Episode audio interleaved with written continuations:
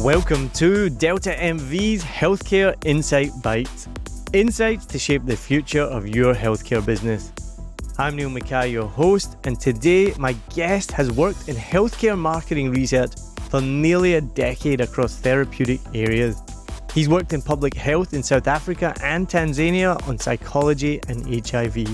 Today, I'm talking to Andrew Deleu, who is the Consulting Director of Delta MV. In this episode, we'll be discussing the challenge of patients' adherence.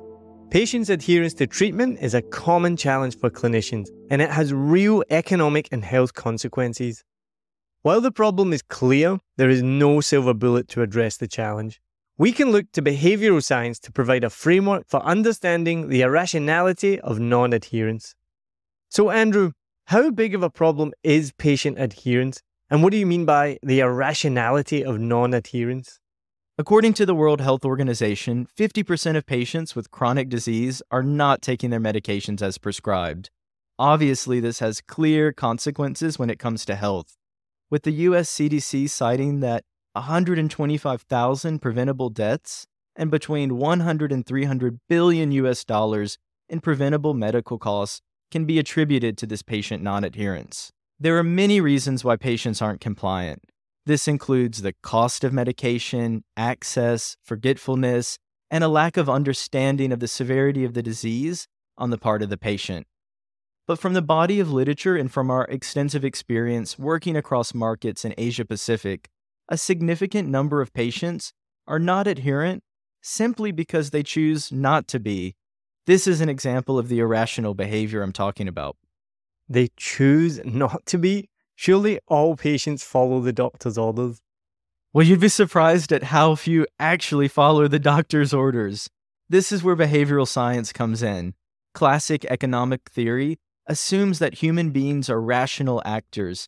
We carefully assess all of the pros and cons and consequences of our decisions before making a choice. In reality, we know that's not true. Behavioral science is a branch of science that combines the elements of economics and psychology to understand how and why people behave the way they do in the real world. It's a model we can look to not only to understand this irrational behavior, but also to design interventions to shape this behavior. Okay, so we aren't always rational, I do get that, which I guess explains why patients might not follow the doctor's orders. But what does behavioral science say about this? At the heart of behavioral science is something called cognitive biases. Over time, our brains have evolved to make decisions quickly with a minimal amount of effort. Cognitive biases are essentially mental shortcuts that help us make decisions faster. Sometimes they can help us, but other times they actually lead to irrational behavior. There are over 175 different cognitive biases that behavioral scientists use to explain this irrational behavior. Based on our extensive experience across many different markets and therapeutic areas, we tend to focus on about 50 of these key cognitive biases. There are a few cognitive biases that might be at work here when it comes to explaining why patients aren't adherent to treatment. For example, hedonic adaptation and hyperbolic discounting. These biases don't give us solutions on their own right, but they give us a framework for understanding the challenge and for designing interventions. Hedonic adaptation? What's that?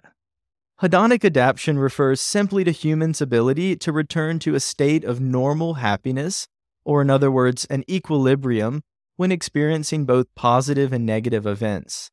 Essentially, people get used to their version of normal. We see this a lot when it comes to patients with chronic disease. Imagine patients with chronic pain. Their sense of normal might be a mild or moderate state of pain, whereas someone without chronic pain would not think this is normal at all.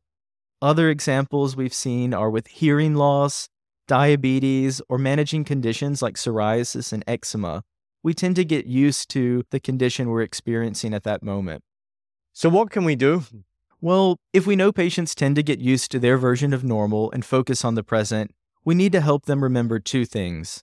First, how far they've come with treatment and what they stand to lose. Secondly, what the future might look like if they aren't adherent to treatment. We've done work in several different therapeutic areas on exactly this challenge. Based on the insight that we need to challenge this sense of normal, some interventions can include developing patient diaries to track their lived experience.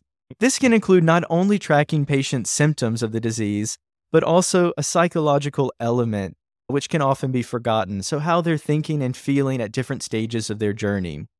Other examples include the use of treatment plans, whereby patients and clinicians pre-agree to a treatment plan with clear targets. There's also a mechanism in place if those targets aren't being met. These are the steps for escalating treatment. And a final option is around feedback loops between patients and prescribers. What are feedback loops? Feedback loops are formal or informal processes that are put in place that allow patients and prescribers to share their experience with treatment. They can be even more effective if other stakeholders can give input as well, such as the patient's partner or family. Okay, so that explains hedonic adaptation, but what about hyperbolic discounting? Hyperbolic discounting can best be expressed with the concept of credit cards. People tend to prefer smaller, more immediate rewards now rather than larger rewards in the future. Simply put, it's pleasure now and pain later. With credit cards, you can enjoy the purchase immediately, but it comes at the expense of mounting interest and debt in the future. The challenge is that often in healthcare, it's the reverse scenario. Patients have the financial pain of paying for medication in the present, with the future benefit of health and well-being abstract in the future. This makes the challenge even more difficult. So what can we do? Well, in these scenarios, we need to help make the future benefit more tangible in the here and now. From our previous work, some interventions can include tools to help patients imagine future scenarios. For example, when looking at certain eye conditions that can lead to blindness, we can use technology to help illustrate to patients what that experience of blindness actually feels like to help them understand the importance of being adherent. Another example would be building incentives to drive adherence. This can work quite well when you can link health outcomes to financial rewards. For example, reducing the cost of health insurance based on being compliant to medication, hitting key health targets such as weight, or maintaining a good blood sugar level when it comes to diabetes. This can help bring the future benefit into the present moment. I've never thought about decision making this way. To me, the field of medicine is a rational, scientific area. Now I'm going to be questioning how and why I make every choice, especially for healthcare. Have you got any final thoughts on that? Well, it's exactly as you said. The field of medicine and bioscience more broadly tends to focus on the clinical and rational, and this is a good thing. But in reality, human behavior is often anything but rational. This is why behavioral science can be a powerful tool to help us first identify the problem and secondly, to serve as an ideation platform for innovative solutions. Well, at least we can rely on doctors to be rational then.